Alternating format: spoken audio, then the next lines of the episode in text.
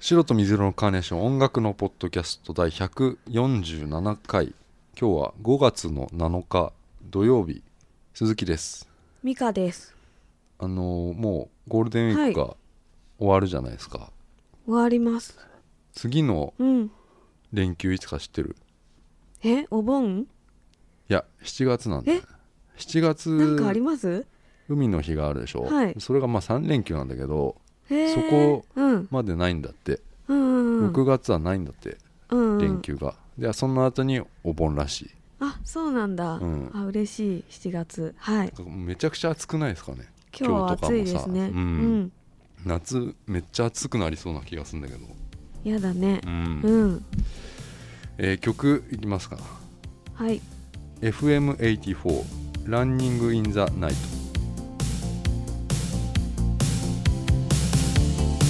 I used to be the one. I used to be your getaway dreamer. I couldn't get enough.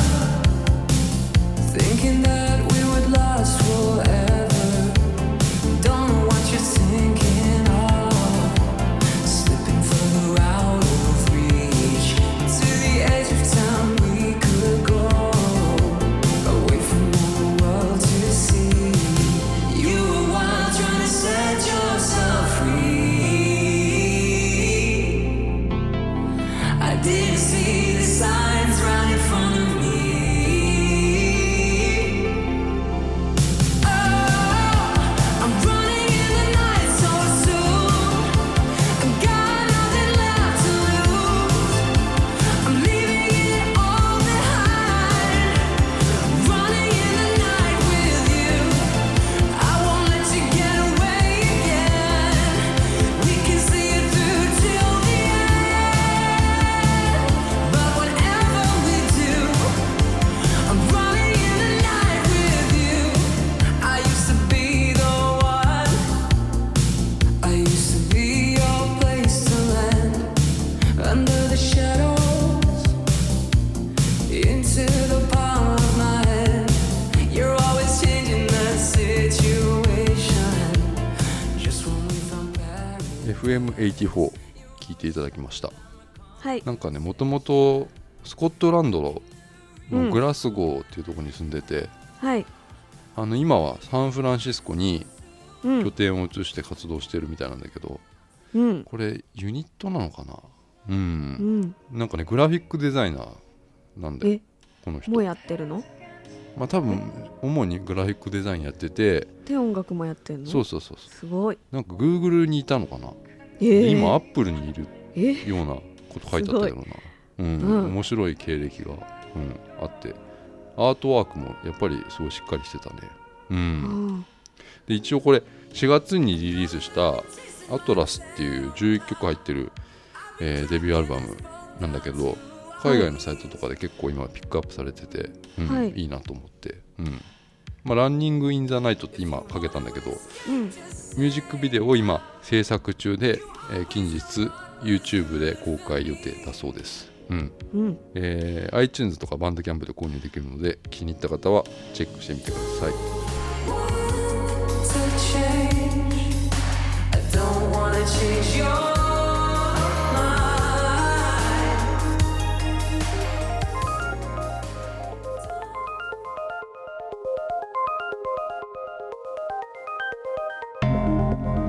さあさあ始めますかどっか行きましたゴールデンウィークとかうん岡村ちゃんのライブああお母さんと言ったってや そうですつ、ね、中野じゃなくて神奈川県民ホー神奈川ル県民客層が違ったんだっけあ年齢層は高いですよねやっぱ違うんだちょっとホールですかホらールだねと、うんうん座って見れたりするもんねそうですね白石さんのああいうトーク時はコーナーとか座っちゃう白石さんがあの椅子があるので座りましょうって言あってくれるのであなるほど、ねもううんどうだったのお母さんは、お母さんは私よりあの、まあ、普段からノリがいいので、うん、はい、ノリノリで楽しんでた楽しんでおりました、親子で楽しむっていう、ん そうですそっか、あのーウェントワース女子刑務所がシーズン3始まったんだけど、 うんあのさリズリズがはいブーマーにボコ られてひどい顔になっちゃったんだよすねごいリアルですよねあれ俺あのあのメイクすごい笑っちゃったんだけど、ううんんここまでボコられたかっていうぐらい顔がボコボコになって、ねフランケンみたいになってたけど目の位置とかすごいさ、う下になっちゃってちょっとオーバーだよなあれねかなり、うんそうなんだよ、うやっぱねシーズンこう進むごとに面白めっくちゃ面な白いるっていうイベントは女子刑務所、うんこれはいいなと思って今、ま、毎週1話ずつうん普通のドラマと一緒で、うん Hulu で配信中なんだけどさ、うんあのよくさドラマでさはいあの人が跳ねられるシーンあーあるじゃんはいあれさうんわかるよねあこ れ跳ねられるなっていうのえあのシーズン2の終わりの方で、はいあのまあ、看守が吹っ飛ばされたああーはいありましたれもさうん、うん、来るなって思わなかった車 嘘俺もいやなないこういうのなんか家の前かな道路かなんかで、うん携帯はで電話して、うんいやこれどのドラマとかでもそうだけどさ、うんドラ携帯電話しててうんなんか逆方向から車が来るっていうよくああんだよな、そうなんだ、うん、もうす分かったもん 俺来るってあ、本当、うんすごいびっくりしたあれうん、ボンってそうだよねか飛ばされても死んだと思ったねね死んだと思ったうん、うん ちょっと面白いことになってきたなと思って、ねあのう人すごいすさんでたねんリハビリしてたねねえ、うんひげとかすげえ生えてあれは多分こう またウィルとこう再会して、うんうんあのかん、えーガバナー、えーガバナーのあの、 うんガバナーと戦戦うんだよねきっとねうん、はいちょっと楽しいなそこはゴリラとうんウィル がウィルじゃねえやうん忘れちゃった名 前あウィルはゴリラウですィルはゴリラか、うん、うん、戦うっていううん始まるのかな、うんあれなんだっけあの人あのオカマの人えオカマの人名前なんだっけあマキシンでしあょマキシンうん、マキシンはもう、あの髪の毛かつらも取っちゃってそうそうそう胸だけ大きい男みたいな感じになったよ大きねいですねううんんたくましくなってきたねねマキシンも、うん、うんそう ねあのーうん昨日かな一昨日か、はいあのセーラームーン店に行ってきたんですよあ俺六本木六本木ヒヒルズの、うんえー52階はいでやってるんだけど、うん俺ねよく入ったなっていうぐら いもう女の人だらけだったんですよ、そうでしょうねうんだかうらまんあセルガアニメのはいセルガがね、まあ、結構あるんだけどはいセルガよりもやっぱり原画はい竹内直子の原画がすごいなと思ったうんうんなんか光の表現の仕方とか、はいうんうんうん美香さんセーラームーンはその小学校の時とかそうですそう,、ねいうなんか女児系の、仲良しだよねあれはそう仲良し、うんうんその昔のはいなんか単行本とか、そういうのも置いてたりしてんだけどさ、うんうんうんうん見たことあんの漫画なんか漫画とかアニメ見たことある別に特特別ハマったりはうんしてないしてない んだああそうなんだそっねかそっかあれもさカフェあったでしょいやカフェ私ネットで見たもんセーラームーンカフェ的なやついやなんかね、うんあのーグッズショップがあってうんそれがうんまあめちゃくちゃ高いんですよやっぱ高いんだうん、なんか安いものがないんだよねへーあとうん売り切れほとんど、うんうんううんんいやカフェはねあったかな、わうんかんないけどなんかいろいろ一緒にこう写真撮れたりとか、うんうんんまあわ大人向けのあそうですねうんうんやつだったなう、んうんなんか最近さはいあのー俺アニメのねうん女の子のキャラクターがうん可愛いって思うようになっ ちゃなってきちゃってさ、うんあのー先週言ったっけクローム、はいはクいロムクロの言ってた女の子とか、はいちはやふるちはやふるだっけちはやふるのはいちはやっていう主人公の女女の子なんだけどうん可愛いなってうん可愛いんだ思ってきちゃって、うんあのー小学校の頃にさ「あの悪魔くん」っていうあのアニメがあってうん悪魔くん知らない知らないあのオープニングでねあの、うん羽の生えたなんかねキャラクター女のキャラクターうんがいたのよ、うんオープニングでね、うで俺その羽の生えたうん女のキャラクターすげえ好き で一時停止してうんキスしてたんだよね、わ俺あ画面にその頃俺もうやばいうん小学校の時でさもう石の時石勾玉作ってる頃だから、うんうんうんもう相当闇が深かったのよ、うお父さん帰ってくる前に、うんあのビデオに撮ってた悪魔くんのオうんープニング、うん一時停止してお父さんの部屋のテレビうんうんに、あのキスをしまくってたっていう、 うん、うんちょっと原点回帰に向かってんのかもしんない、俺あちょっとうんうんちょっと二次元のそういう、うんあのキャラクターにうん惹かれてんだ惹かれてるなっていうのがあるよ、う、うんんうん、なんかさはいアイドルもそうだけどさハマっていく男性の心理はいアイドルとかそういう、うんうんうんいわゆる二次元のものとかにうん心理はさう都ん合がいいからだと思ったのよ、うんうんうん都合のいい可愛さはい都合のいい優しさうんあのこっちが何も要求しなくても、うんもうテレビつけたらああ笑ってるうん笑ったりとかしてるはい岡村ちゃんだってうんやっぱりどんな岡村ちゃんであってもうん都合のいいように変換して癒されるんだよ、うん、結局自分にとって害のないものだからうん癒しが生まれるんだなと思ったのうんどんなうんこの人がうんこのアイドルとかこのキャラクターがどんなことしてもはい自分の中で解釈してさ可愛あくいしいようにそう、うんなんかそれを思ったんだよなそれが癒しを生むのかなって思ったうんうん違 う岡村ちゃんは違う岡村ちゃん違う、うんまああのー昔からさ俺さ、あのうんー車とか、はいあのーバイクとかってさ俺、うん興味がないんだようんうん男の人ってうんそういうものにお金をさあかけること多いじゃないですか、あはいで仕事を始めてからさ、うんあのー例えばじゃあカメラマンの人とかさ、はいあの先輩とかさみんな車好きでうんも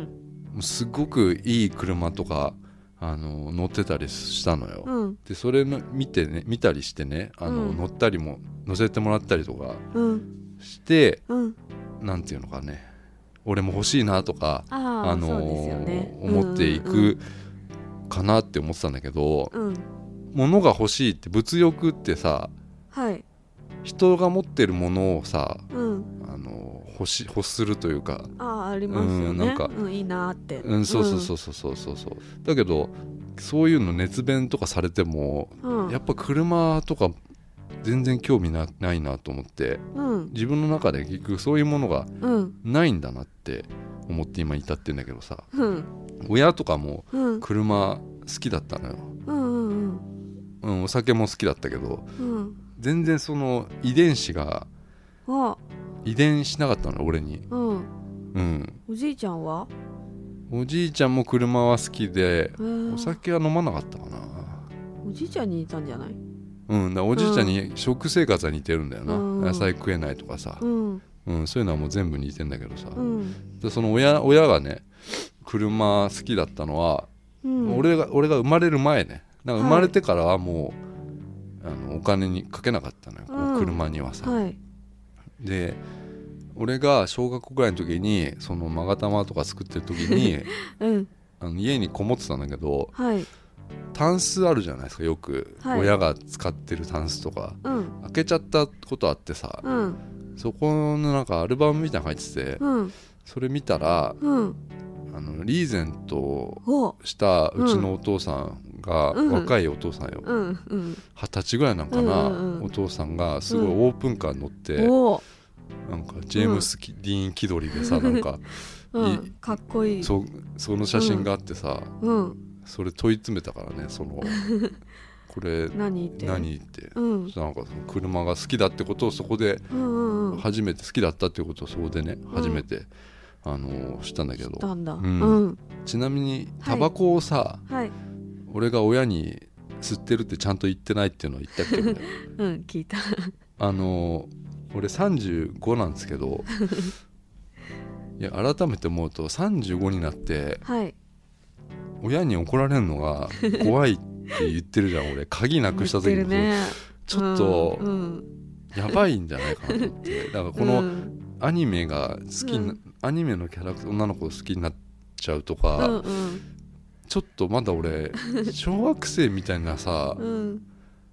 なんかあんのかなと思ってあるね俺ちょっと怖いんだよな、うんうちの親に怒られるの がだからタバコを吸ってるのとか言えないんだよな、まだあのい吸ってるのは知ってたの昔、はい昔だけどやめてっから一回、うんやめたままにしてんのようん時がそこで止まったんだよねうんううん自分 が、うん、何が嫌なんだろうね怒られた先に何かがあるんですかうんいやだから美香さんはよくその、うん親とコンサートとか行けるなとか思ってさ、うんうんだって自分うん見られるじゃん、ん音楽に乗ってる姿とかさ、もうそういうの、えーいやぜ絶対嫌だもんだっあてそうなんだ全然恥ずかしくないんでしょ、うん恥ずかしいことあんの親に対して親に言えないことってある言えないことあんまないのないあそううんでお金が あのあなんだっけクレジットカードがはい止められちゃったんだっけ、そうですねクレジットカードだっけそうで銀す行のカードクレジットカードが止まっちゃいましたもうそれ俺があの俺だったら親にはまず言わないし、それ言えるんでしょ言えるよそしたら向こうなんて帰ってくるの笑ってるバカねみたいそなうそうそううんああでもちょっとうちの親だったらそこでうん嫌な顔笑わないのよああそうななんだんか引きずんのようんだから言わねえんだよ、そうなんだうん、そういうのはうんありますよ、ううんん、まあでもそのちょっとバイクとか車の話なんだけ どあの前にねうん、あの付き合ってた人がはい俺熱狂的なバイカーだったのようおくバイク乗りだったのよ女の人でそうおすごい、うもう何台も持ってるのよ、うん、あのビッグスクーターとか、うんえーハーレー大型うわ大型持ってたからさうんハーレーとか、はいあのなんかレースするようなすごいやつとかさ本格的うんで俺は嫌いなのよもうとにかくバイク嫌のい音が超嫌いなのよ私も超嫌いで今もうんやっぱり行動とかで,、うんでそのでっかい音がうん通ったり信号待ちしてると、うんすっごいイラってしちゃうの俺今でも私もやだなんで今ここでこんなでかい音出すのかなと思って、うんまあでもバイク好きな人にとってはそういうのがいいんだよね、うんまあ、今も今 そ外でなりましたなけどりましたねう、うんんあの音意味あんのかなっていうのとか、ねえそういうのですごい喧嘩しちゃったりするのよあー音うん音のやつで、うんうんこの音がいいのにっていうのが俺はもうまイラッとしちゃううんのがあってさわかんないなわかんないんだけど、まあ、当時その、ファステストっていうはあの、うん映画をね映画うん見に行ったんですよはいでこれあの MotoGP っていうバイクのうん F1 みたいなのが、F1 グランプリみたいなのがうんあって、うん F1 知ってるフォーミュラー不1安車まあ車車のバイクバージョンが MotoGP っていうへーやつで、うんうんあのーまあ1年間その世界中回っレース場回って、はいあの年間のチャンピオンを決めるっていう、まあ、モータースポーツなんだけどさ、なんか20周ぐらい走ってうんその中でいろいろ駆け引きがあってうんうん F1 っていうのはなんか割とその強いチームがもう決まっちゃってていあわあゆる順順位とかもなんとなく決まっちゃっててうんなんかこう最終ラップとかにさ抜いたりさ F1 とかしないのよもう、うん今うんあのもう大体決まっちゃったみたいなうん感じがあって、でも MotoGP っていうのはバイクでうん割と最後の方までこう競い合ったりしへてえそれは面白いなと思って、まあ、ロードレースの最高峰なんだけど、うんあのそれのドキュメンタリー MotoGP のなんかうんドキュメンタリーがねそのフはいァステストっていう映画だったんだけど、はい日本ではあんまり一部の映画館でしかやってなかったのかな当時な、うんで今最近はなんかそのどこだろうネットフリックスか Hulu が忘れちゃったけどどっかであって、うんそれをまた見ててさうんあの俺が唯一そのバイクあんま好きじゃないけど興味を持ったのがうんあのバレンティーノ・ロッシーっていう人なんだけどはい知らないですかねバレンティーノ・ロッシー乗る乗る人なんだけど、はい7回チャンピオンになってるんですよ、うん今までにすごい 7, 7年ですよ7連7年間、連続連続じゃないけど、ああ違うんだうんうん割と 5, 5年連続とか取ってたのかな、へえうんもう歴史上最も速いレーサーうんで今年齢は俺と同じぐらいなんだけどうんまだ現役でやってんだけどさ、うんうんもう超ウルトラスーパースターでうんもうその子もそのロッシの大ファンだったのようん「ファステスト」っていう映画はロッシを中心としたそのなんかシーズンを戦う上での映像作品なんだけどうんこの人なんで興味持ったかっつうとうんやっぱアイドル性というかうん常に見られてるっていう意識を持ってるのようん陽気なんだよねうんめちゃくちゃ輝いてて、うんもうスタースターなんですようん MotoGP って350キロでうん走ってんだって、うんそのレース上をうん350キロですよ350キロ新幹線でも今、うんはい日本で速いの300キロぐらいよええ一番速いの東北新幹線、うんでカーブとかをだいたいやば100いキロぐらいでうん落として100キロだよ100キロのスピードでめっちゃ曲曲ががるるのっ曲がてれさるのめちゃくちゃ怖いと思うんだよな怖いで怖めいちゃくちゃ重力もすごいらしいのよ、うんうん、でもうワンシーズンって MotoGP のワンシーズンみんなボロボロになりながら骨折とかしながらでもあーレースしてんのよ、はいなんかそういう F1 と違って結構人間がむき出しの状態なんですよあの乗ってるレーサーってうんさ、危ないもう守られてない、うんまあ F1 も危ないけどさなんか生身の体同士がぶつかったりしてるのうが、わあのーあってさーはいこれまあ見てる方結構 F1 よりはまあ面白いって言ったうんうんらあれだけど、うんハラハラするっていうか、まあうん事故もまあ多いんだけどさ死亡事故もまうわあーあったりとかさ、うんもう死死ぬほど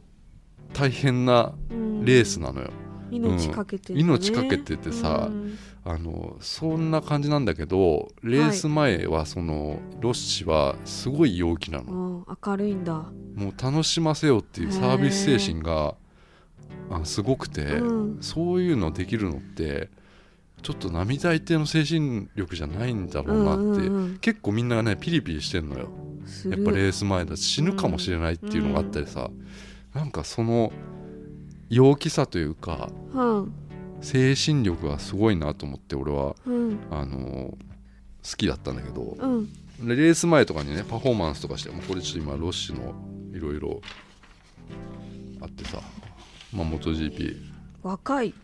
ロッシなんだけど、うんまあまあ圧倒的に強いんですよね、まあ、とにかく、うんうん、で、まあ、これ「ファーステスト」って映画のポスターでさはいロッシが乗ってるこのバイクっていうのは46ってうん数字が入ってるんですよ。入ってこるれは、まあ、せゼッケン番号うんなんだけど、うんあのお父さんがはいなんかつけてたのかなつけてた番号お父さんもお父さレんーもサやーってでん、のううんんまあ、その番号をずっとつけてんだけどへえ俺その影響されるとはいあのメールアドレスにしちゃってた癖がうんあるんですよ。 うんこの頃この頃の俺のメールアドレスはうん「りょっし」なんですよん「りょっ し」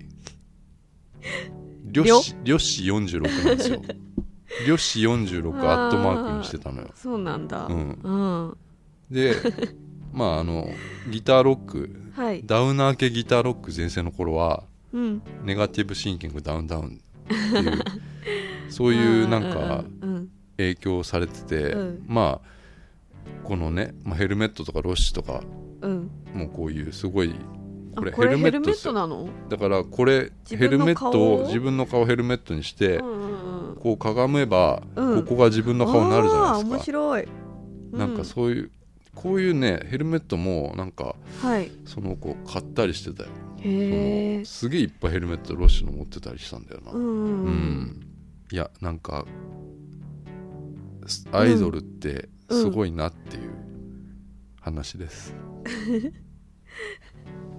アイドルからこれにい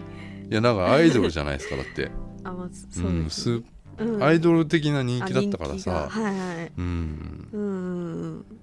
曲 FM84 Everything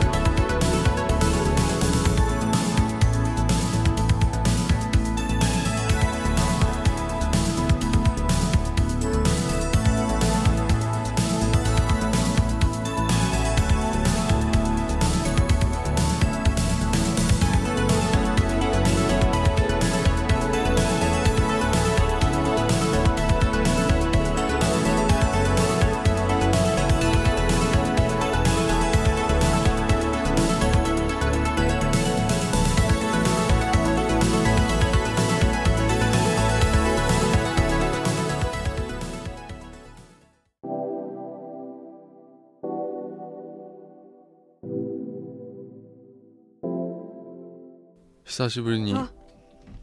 はいびっくりするねいつも、はいうん、久しぶりに久しぶりで闇を切り裂くをやろうかなと思ってるんですけどもタイトルコールお願いしますはい来ますはい 闇を切り裂くコーナー泥のような学生生活を送ってきた皆様に甘く切ない映画や音楽に触れていただいて、うん光を取り戻してもらおうというコーナーですはいウェブサイトにもテキスト版があるので今までの闇を切り裂くも気になった方はチェックしてくださいね、と今週見てもらったのは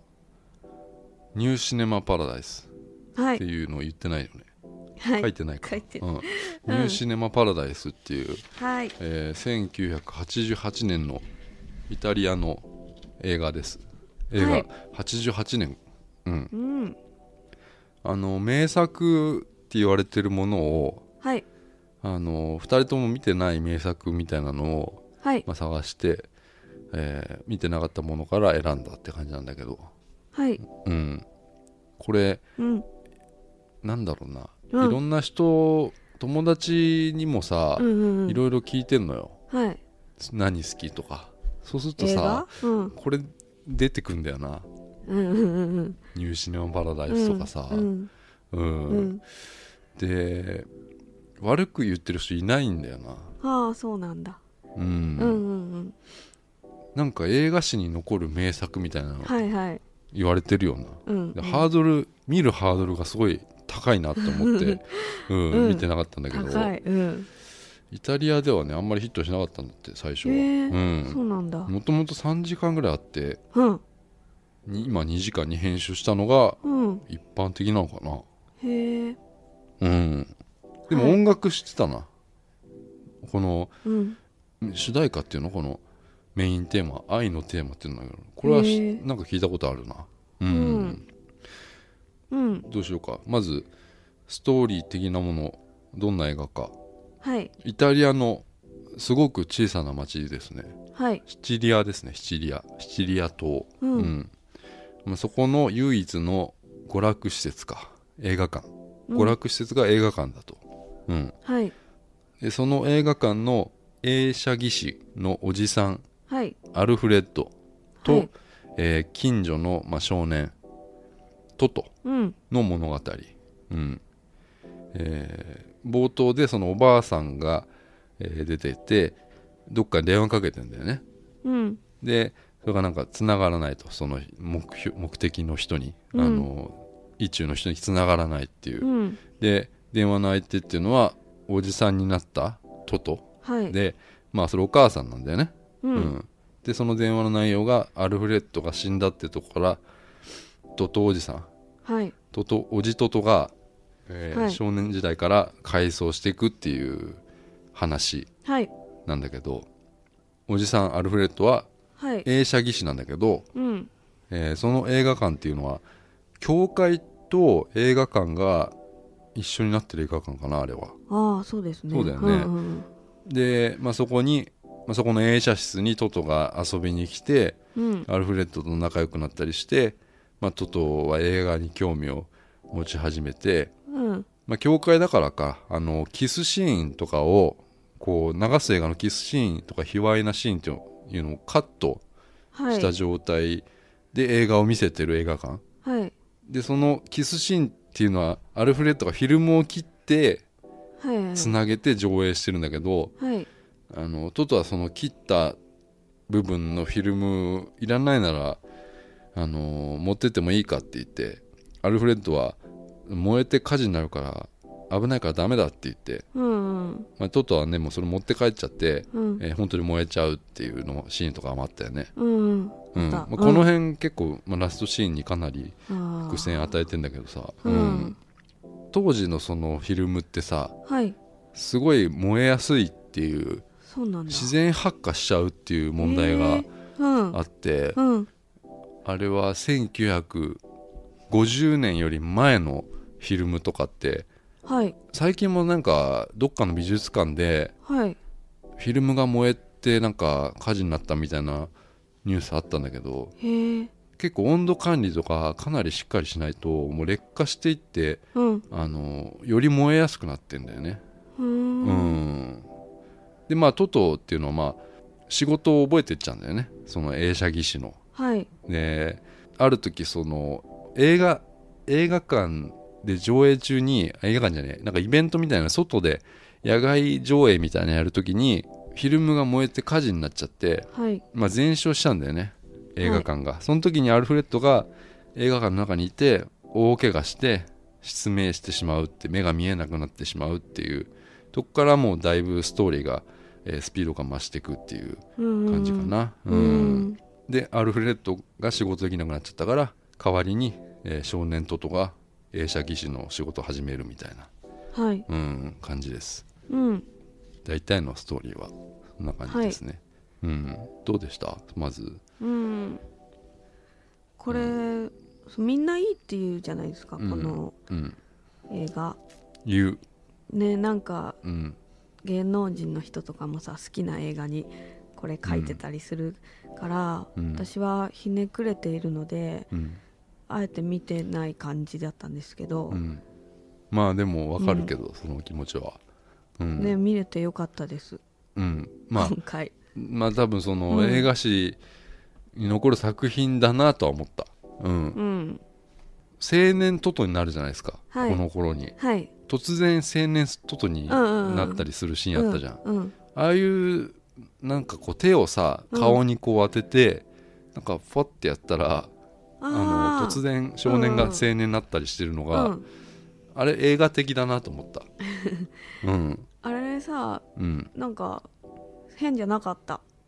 あ変じゃなかった違和感ないってこと、うんうん、うんうんうんなんかああいうのはちょっと笑っちゃうんですけうんど、あれいつも、うんうんあ全然あのだから、ーうん映画的だったんじゃないですかねああなんか、うんうんうんうんうん映画的なんだよなんていうのわかんねえや、ううんんだから変じゃないんだなと思って、うんそういうのがうんでアルフレッドその青年トトになった時に、はいアルフレッドがそのこのままこの小さな町の映画館で映写技師として、えー生涯をこう全う、えーししようとしてたじゃないですかトトははいでそれはあの自分と重ねたんだよねそのトトとアルフレッドっていうのはそのうん同じこれではもう自分と同じ道を歩歩ませてしまうってことでうんトトを突き放すんだよねアルフレッドが、はロロいーマに行けってうんうん都市都市に行けっていううんうんことでそこからまあ30年ぐらい経っちゃうんだよねはいそうですうんトトっていうのはそれから有名な監督なんだから映画監督になってあそうなんだなんか言ってたよ書いてあったあよ監督はあうんうん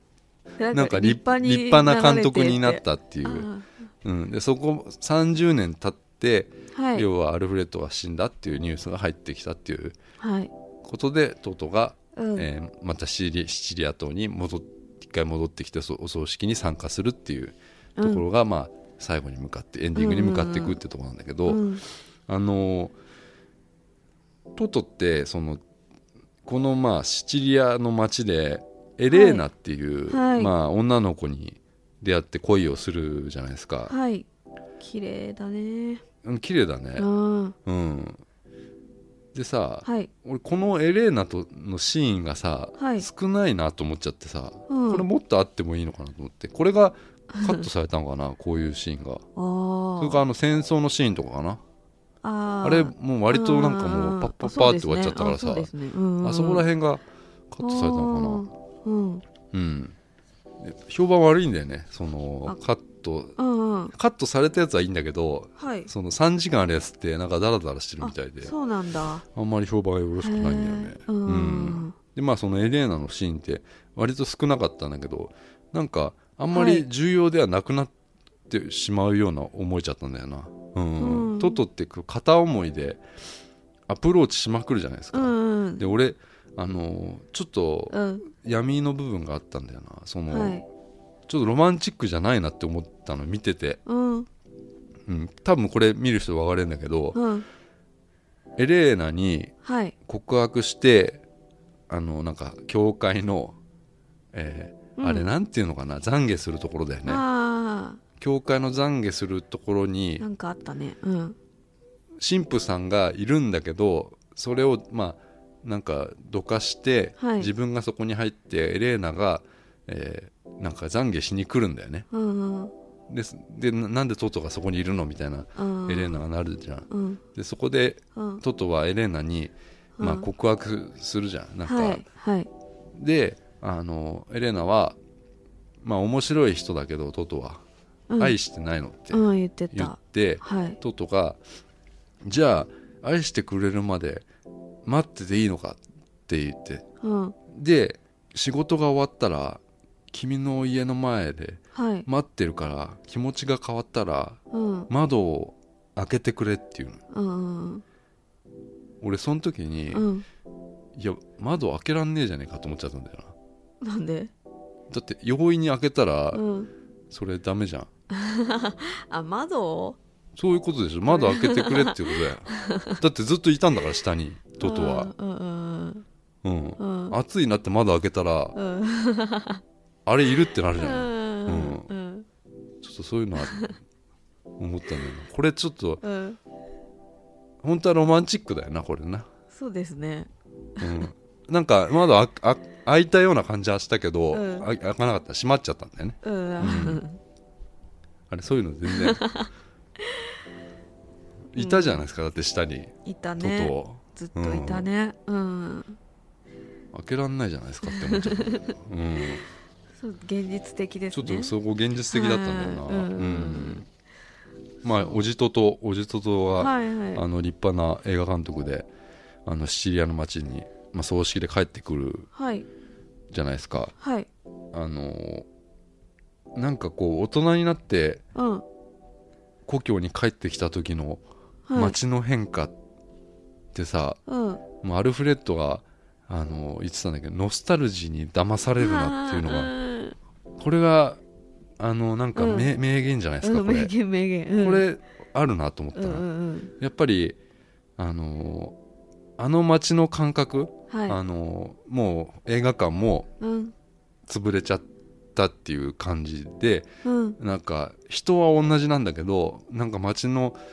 今トトがちっちゃい頃にあったものがなくなってるとかはいいうノスタルジーってすごいグッときたんだけどな、ううんん俺もなんか小さい頃に遊んでたうんところ、帰った時になんか店も潰れちゃってああなんかやたらうん遊んでた公園とかこんな小さかったっけなと思って、うんうんうんうん、当時そのはい大鳥居っていうね、はいとこにいたんだけどはいあの東京のねはいすごい商店街だったのようんでも人が夕方になるとうん通れないぐらい人がいたのよ、へえ栄えてたんです栄えてたんだけど、うんなんかスーパーができちゃって、うんそれでもう人が全くいなくなっちゃったのよ、うんそれがもう寂しくてしょうがなかったのよなんかうんうんそういうなんか感じに似てた似てたなと思ってあーうんうんうんうんうんそうねうんだからこのノスタルジーに騙されるなっていうのはうんあのトトははい後悔しちゃうんだよね戻ってきてはいあの母親を捨てて生きてきてしまったとかうん実はそのエレーナをちょっと引きずってたとかうんそういうのに気づかれちゃう気づかされちゃうからそのアルフレッドっていうのはそれを見透かしててあーノスタルジーに騙されるなっていうことをうんうんうん言ったんじゃないのかなうんうんうんへえうんじゃないですかね、うんまあ今はもう映画館ってデジタルじゃないですかきっとねはいほほとんどの映画館さはいでそうなってくるとこういう映画の感動ってさ理解されないんじゃないの、理解されなくなってくるんじゃないわかんないでしょだってこれ最後のシーンとかさ、ああフィルムのうんうんなんか変わってくるんじゃないのかななんかその映画の感動がさうんうんやっぱりその、うん、映画にさっき言ったその手でさ手を顔に当ててパッて変わっちゃうとか青年ととの変わった少年から青年に変わるシーンとかさうんあれおかしくないっていうう、ん見えたって言ってたじゃんだかうんらそれは映画的だからなわけでしょうんなんかリアリティをやっぱ求めすぎちゃってんだよな最近の映画とあかードラマ俺、うんうんうんうんうん事実に基づいてるものに共感してんだようん俺あーでウェントワースとかでも、うんうん女子刑務所っていうのがあってうんそれは実際あるじゃないですか、うんうんでその中で起こってるだろう問題って結構社会問題になってたりするじゃん差別の問題とかはいそういうものに共感してんだよなと思ってだかあらー本当にリアリティのあるものに、うんうん共感してんだろうなと思ってうんだから、え映画的だと思ったのこれすごいうん仕草とかあもうー演技しちゃってるじゃんうんうんうん結構オーバーにさはいなんかそういうのが違和感ある人とない人いるのかなと思ったうん、あー違和感なかったなかったうんあのー映画館のはい映写機はいの光が出るところがライオンになってて、うんうん口からこう光が出るんだけどはい火事になった時にうん口から火が出たの出てたっけ俺それちょっとベタすぎるだろうと思 って口から火が出たんだよそうだっけでもこれはうん分かりやすいは分かりやすいよね、うん、そのなんかうん感情うんをライオンはいはいはいライオンうんにうんあるじゃないですかなんかうんライオンってさちょっとこううん凶暴、はいはいなそういう感情の表表現が、うんそういう口から光が出るってこととうん口から火が出るってとこでなんかあるんだよねやっぱうそう、うんんうん、ザザ映画的な感じはして、うもんう本当名作かなとは思いました、ううんん星はうん俺は3つです私も3つなんだよなそれだけ言っても3つなんですかうんうん、そうですねうん、 3だなうんなるほど、はいうん、じゃあニューシネマパラダイ スは3ではい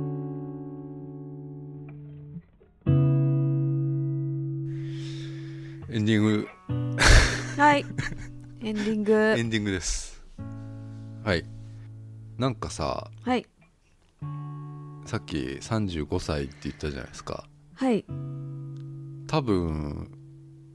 多分35歳 多分35歳なんだけどやっぱり子供うんだと思ってんだよな自分まだ親親に親親はさはい親じゃん うん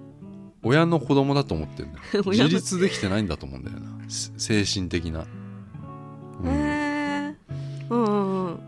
この前あのーはいドラマね、はい日本のドラマではいたまたまフルにやって見たんだけど世界一難しういん恋っていう映画、あドラマがあってはいあの嵐の大野くんあ最近のやつそう最近のやつ、今やってるやつなんだよねはいそれが今フルにあってさはい見てたらさうんあれ知らないよね知らないですね嵐の大野くんがはいホテルのはいオーナーの役なのへえで、うんえーまあわ、35歳の役ようんですごいお金持ちというかうんお金持ちの役ではい会社、そのホテルの会社を持ってる人でうんすごい潔癖症なの大野くん は。で人付き合いも、あの恋愛とかもなんかうまくいかないんですよ。はいまあ、大野くんがうん新入社員に恋をしてうん自分の会社のねはい全然その仕事が手につかなくなっちゃうっていう 話でへえうんうんうん大野くんの秘書がはい小池栄子とかで小池栄子が秘書やってるのよ。へえでそれを小池栄子もその恋を応援するっていうあ話なのよ。ーはいでその大野くんがなんか会社の前かなんかでその犬をね拾ったのよ、はい子犬を。はいでそれを飼うんだけど、うんまあ、散歩行くじゃないですか。はい散歩行くとその公園とかで小学生がはい大野くんにねはい「おじさん」って言うのよ。うんうんそのその時にはい俺と同い年じゃないですかそのうん35歳のやって、はあおじさんなんだと思 って、うあーおじさんうんん、なんかそういうの思いましたよ、うんおじさんって言われたことあるだから姪っ子とかであそうあいうそれはしょうがないよ陽ね太おじさんって言われるじゃないですか、うんそれはしょうがないじゃんはいでも不意にだよ不意にそのうん、全然知らないそこら辺にいるガキにうん言われたらうん振り向かないだろう ね、どう言われたらどう嫌でしょだっておばさんなんて言われて嫌でしょ嫌ですねまあしょうがないですよね、でもそのドラマで はおじさんって言われてるのよ小学生にうん嫌な顔はするよ、青野くうんんうんも、うんそのうんおじさんみたいな、うんよくある演技あるじゃないですか、はい、うん、そういうのはするけど、うん、ちょっとハッとさせられた なうんうんそうね年齢にちょっと追いついていけないそですねう、うん、ないまだそういうないでしょえおばさんはないでしおょだばってさんはないですうね、ん、ちょっとなんか精神年齢が低いかなっていう最近思っちゃった、うん、うんいやそんなことないですよ、大丈夫ですまあどうします終わりますかね、うん、終わりはいさよならさようなら